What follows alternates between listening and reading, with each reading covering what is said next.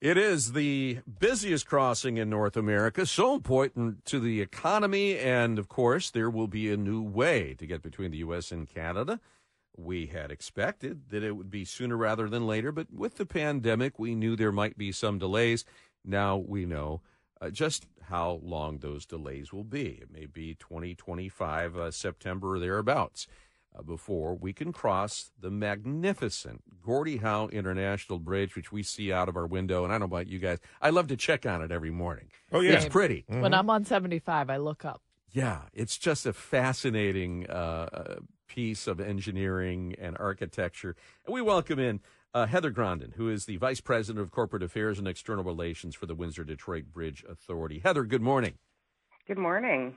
So we kind of knew uh, when we were up at Mackinac, we had heard some rumblings uh, that there may be some delays. Just fill us in on, on what was behind the announcement yesterday.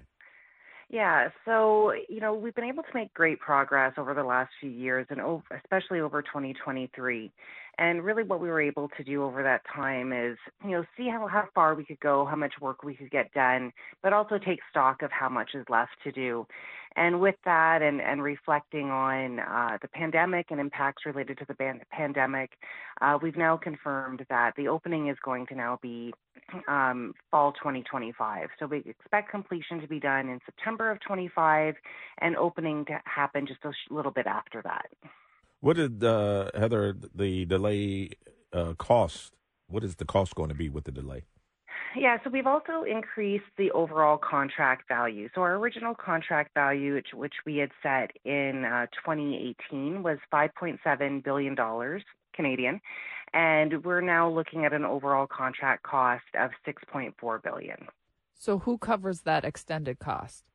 Yeah, the government of Canada. So as as we've always done, and as as the government of Canada had committed um, back in 2012, uh, Canada is financing the entirety of the project, and that does include this new contract value. So as as you look at that, obviously with that heavier load, you might have to recoup it. Will that impact the tolls that we pay? No, you know, we're still looking. We haven't set our toll rate yet, um, but we will be setting it as a competitive rate. You know, we want to ensure that the bridge is accessible and that the bridge is used, and that it's that ultimately the toll is set at a rate that will attract people to use it, and then is also you know comparable to what other crossings of this nature would charge. So if this takes longer, that means more disruption to the communities where this construction is happening. What does this extended time mean for them? Yeah, so we definitely recognize that. And, you know, an important part of our project has always been our community benefits plan.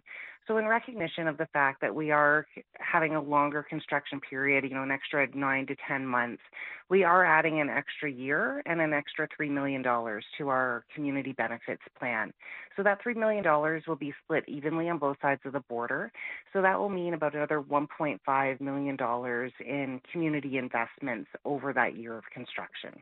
Uh, there are a lot of businesses over there, though, uh, that are, are, are pretty happy with the, it being extended because they get a lot of business from the construction workers over there, and so they're like, "Oh, well, you know, we'll we'll take it."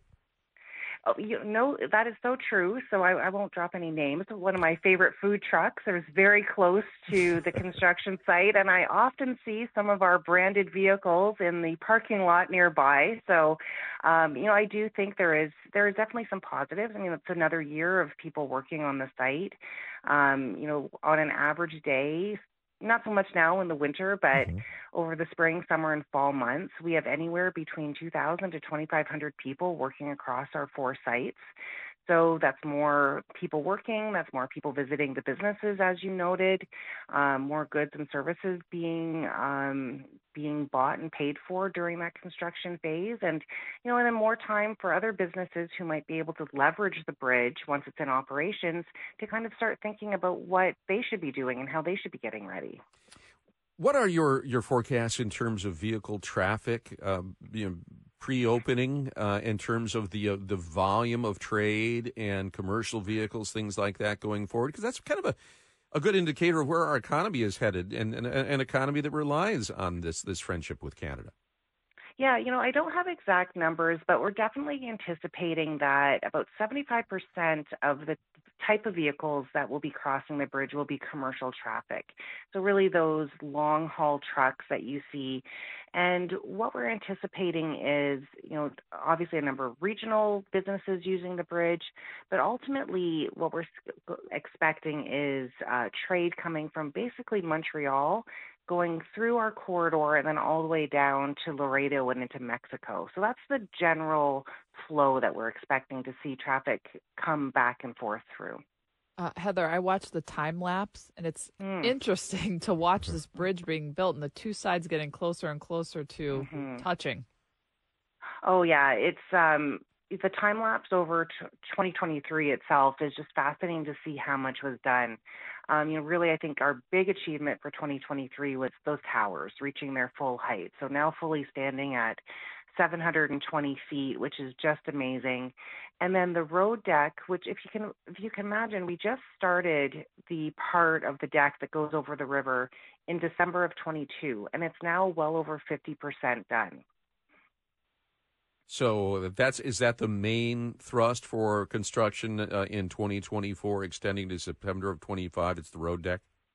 Definitely. So over 24, we can expect to see that road deck meeting in the middle. We'll probably see that happen around summer. And then another big achievement that we're expecting this year is the completion of all of the stay cable installation. So we have uh, 216 stay cables that need to be install- installed. Again, that work started just in 2023, and we expect to be able to complete all of that this year as well. So you're going to have a celebration when you when that contact point happens. Maybe a little handshake across the, the gap yeah. there uh, as you're closing it. We're definitely going to have to do something because I think that's you know when in years from now, when we look back and reflect on this bridge and the construction time of the bridge, there are going to be key points that were really monumental, and I definitely think that's one of them. We should be broadcasting from there. I think so. There you if, if it's a warm month, sure. Yeah. Well, yeah. yeah. no kidding. yeah, I actually listen, Heather. You know we've made this offer before. We are up to broad be the first folks to broadcast live, either from the road deck or and I know you guys don't mind heights uh, from one of the spires. I know you've got room up there. There's room for the three of us, oh, I'm sure. I'll see what I can do. Okay, all right. Boy, that's that's just the level of commitment I was looking for. well, uh, we're we're glad that there. Uh, we're sorry that there had to be a, a, delay. We realize that there are so many things here that were beyond your control with the pandemic. Yeah the supply chain disruption, things like that. Uh, we we we welcome the construction conclusion, and thanks for being with us. Oh, thank you so much. And do take care. That's Heather Grondin, Vice President of Corporate Affairs and External Relations for the Detroit Windsor Bridge Authority. Uh, speaking of trade, uh, we've been watching what's happening in the Red Sea, right? With yes. these container ships being attacked by mm-hmm. Houthi rebels, uh, the, the, U.S. responding yesterday by taking out one of their uh, leading organizers. Uh, the cost of a 40 foot shipping container uh, crossing the Red Sea and the Asia Mediterranean route is now $5,000. That is uh, roughly 25% higher than the cost of running it around the North American East Coast or, or uh, from the Asia to Pacific route. So that's it's five thousand dollars per container versus four thousand everywhere else. That's going to impact what you pay for shipping going forward and and that isn't going to get any easier going forward. They expect that to still be a problem uh, with the terrorists and the and the pirates there. But there's other things happening that can mess with our supply chain. Uh, extreme weather, number one risk for 2024. The Panama Canal is having its worst drought since 1950, when record keeping began. The wildfires in Canada disrupted the supply chain. That's not expecting it's not expected to get better mm-hmm. this year. So brace for higher shipping costs in the new year. Uh, when we come back, 3,000 people were charged with unemployment fraud. They didn't do it. So, how do you make amends there?